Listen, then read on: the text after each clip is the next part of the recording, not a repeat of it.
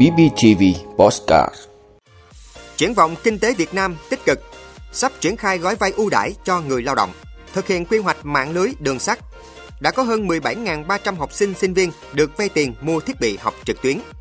Sông băng trên trái đất tan chảy và biến mất nhanh hơn dự kiến. Đó là những thông tin sẽ có trong 5 phút sáng nay ngày 15 tháng 8 của BBTV. Mời quý vị cùng theo dõi.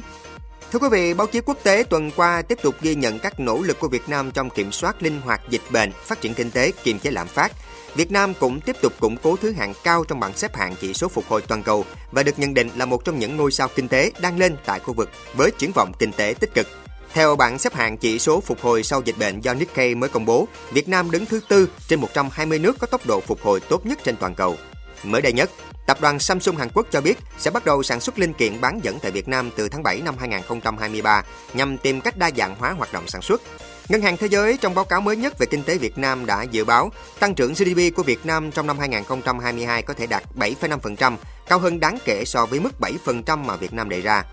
Tổ chức tài chính này cũng dự báo lạm phát tại Việt Nam năm 2022 ở mức 3,8%, thấp hơn mức mục tiêu 4% mà Ngân hàng Nhà nước đặt ra.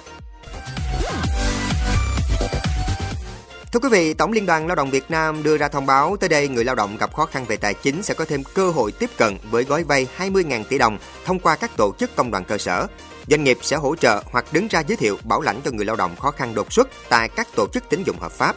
Đây là một trong những giải pháp nhằm hạn chế những tác động từ nạn tín dụng đen. Bên cạnh đó, người lao động cũng sẽ được nâng phúc lợi thông qua tiền lương, tiền thưởng, bữa ăn ca, nhà ở. Nhằm giúp công nhân người lao động sớm thoát ly những hình thức vay tín dụng đen này, Ngân hàng Nhà nước sắp triển khai gói vay 20.000 tỷ đồng, dự kiến mỗi công nhân được vay tối đa là 70 triệu đồng, thời hạn 3 tháng đến dưới 3 năm, lãi suất bằng một nửa lãi suất cho vay hiện tại cùng thủ tục đơn giản thông qua hai công ty tài chính của Ngân hàng Nhà nước. Qua đó sẽ giảm những ảnh hưởng tác động tiêu cực của tín dụng đen. Bên cạnh đó, công đoàn cơ sở có trách nhiệm tìm hiểu kết nối đầu mối gói vay 20.000 tỷ đồng cho công nhân lao động từ chỉ đạo của Ngân hàng Nhà nước Việt Nam. Đề nghị doanh nghiệp hỗ trợ hoặc đứng ra giới thiệu bảo lãnh cho người lao động khó khăn đột xuất tại các tổ chức tín dụng hợp pháp. Thưa quý vị, Văn phòng Chính phủ vừa có văn bản về việc hoàn chỉnh kế hoạch chính sách giải pháp về nguồn lực thực hiện quy hoạch mạng lưới đường sắt thời kỳ 2021-2030, tầm nhìn đến năm 2050. Theo đó, mục tiêu đến năm 2030 là cải tạo nâng cấp để khai thác có hiệu quả các tuyến đường sắt hiện có, kết nối thông suốt tuyến đường sắt liên vận quốc tế, hoàn thành công tác chuẩn bị đầu tư, thu xếp nguồn lực để khởi công một số tuyến đường sắt mới, trong đó ưu tiên tuyến đường sắt tốc độ cao Bắc Nam, các tuyến đường kết nối cảng biển, cửa ngõ quốc tế, sân bay quốc tế, đường sắt đầu mối tại thành phố lớn, nghiên cứu triển khai tuyến đường sắt thành phố Hồ Chí Minh Cần Thơ. Tầm nhìn đến năm 2050 là hoàn thành tuyến đường sắt tốc độ cao Bắc Nam, tiếp tục đầu tư hoàn thành các tuyến đường sắt mới tại khu đầu mối Hà Nội, khu đầu mối thành phố Hồ Chí Minh, đường sắt kết nối các cảng biển, khu công nghiệp, khu kinh tế, kết nối các tỉnh Tây Nguyên, đường sắt ven biển, đường sắt kết nối quốc tế, duy trì cải tạo, nâng cấp các tuyến đường sắt hiện có, đáp ứng nhu cầu vận tải hành khách và hàng hóa. Thưa quý vị, theo số liệu của Bộ Giáo dục và Đào tạo vừa công bố, đến nay đã có 17.306 học sinh sinh viên được vay với tổng số tiền hơn 237,7 tỷ đồng để mua máy tính, thiết bị phục vụ học tập trực tuyến. Đây là kết quả triển khai chính sách ưu đãi tín dụng đối với học sinh sinh viên có hoàn cảnh gia đình khó khăn để mua máy tính, thiết bị phục vụ học trực tuyến đã được Thủ tướng Chính phủ quyết định áp dụng từ đầu tháng 4 năm 2022. Trong năm học 2021-2022 vừa qua, trước ảnh hưởng của dịch bệnh Covid-19, gần 20 triệu học sinh sinh viên phải tạm dừng đến trường, chuyển sang học trực tuyến, học qua truyền hình trong nhiều tháng liên tiếp.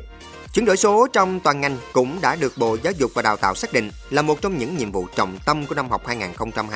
2022-2023. Theo đó, ngành giáo dục sẽ tiếp tục xây dựng hạ tầng học tập quốc gia, kho học liệu số chia sẻ dùng chung toàn ngành, gồm bài giảng điện tử, học liệu số đa phương tiện, sách giáo khoa điện tử, phần mềm mô phỏng và các học liệu khác, phát triển hệ thống ngân hàng câu hỏi trực tuyến cho các môn học, đồng thời triển khai nền tảng cung cấp các khóa học trực tuyến. Thưa quý vị, nhiệt độ khắc nghiệt mà châu Âu phải trải qua trong những tuần gần đây đã khiến tốc độ băng tan chảy ở các sông băng Albin tăng lên. Cũng như ở nhiều nơi khác trên thế giới, hậu quả ngày càng rõ ràng ở dãy Alper, nơi các sông băng đặc biệt dễ bị tổn thương do kích thước các thềm băng nhỏ hơn và mỏng hơn. Điều đó chứng tỏ trái đất đang nóng dần lên và băng trong các sông băng của thế giới đang tan chảy với tốc độ nhanh hơn dự kiến. Tại Pakistan, ở cửa ngõ đi vào dãy Himalaya hoặc Alaska, tình trạng băng tan đang gia tăng ở khắp mọi nơi, trong khi các thảm họa khí hậu đang trở nên thường xuyên hơn. Ở châu Âu, nhiệt độ khắc nghiệt đã dẫn đến sự tan chảy nhanh hơn và sớm hơn của lớp phủ băng tuyết ở các sông băng Albin. Và đây được coi là tốc độ nhanh chưa từng có kể từ khi quá trình giám sát băng tan bắt đầu được thực hiện cách đây 60 năm. Trong khi sự tan chảy của các sông băng do biến đổi khí hậu là mối đe dọa toàn cầu, những sông băng ở dãy Amber là đặc biệt dễ bị tổn thương do kích thước và độ mỏng nhỏ hơn của chúng. Trong một báo cáo đặc biệt được công bố vào năm 2019, Ủy ban Liên Chính phủ về biến đổi khí hậu của Liên Hiệp Quốc cảnh báo các sông băng trên dãy Amber sẽ mất hơn 80% khối lượng băng hiện tại vào năm 2100, bất kể các biện pháp có thể được thực hiện để hạn chế phát thải khí nhà kính.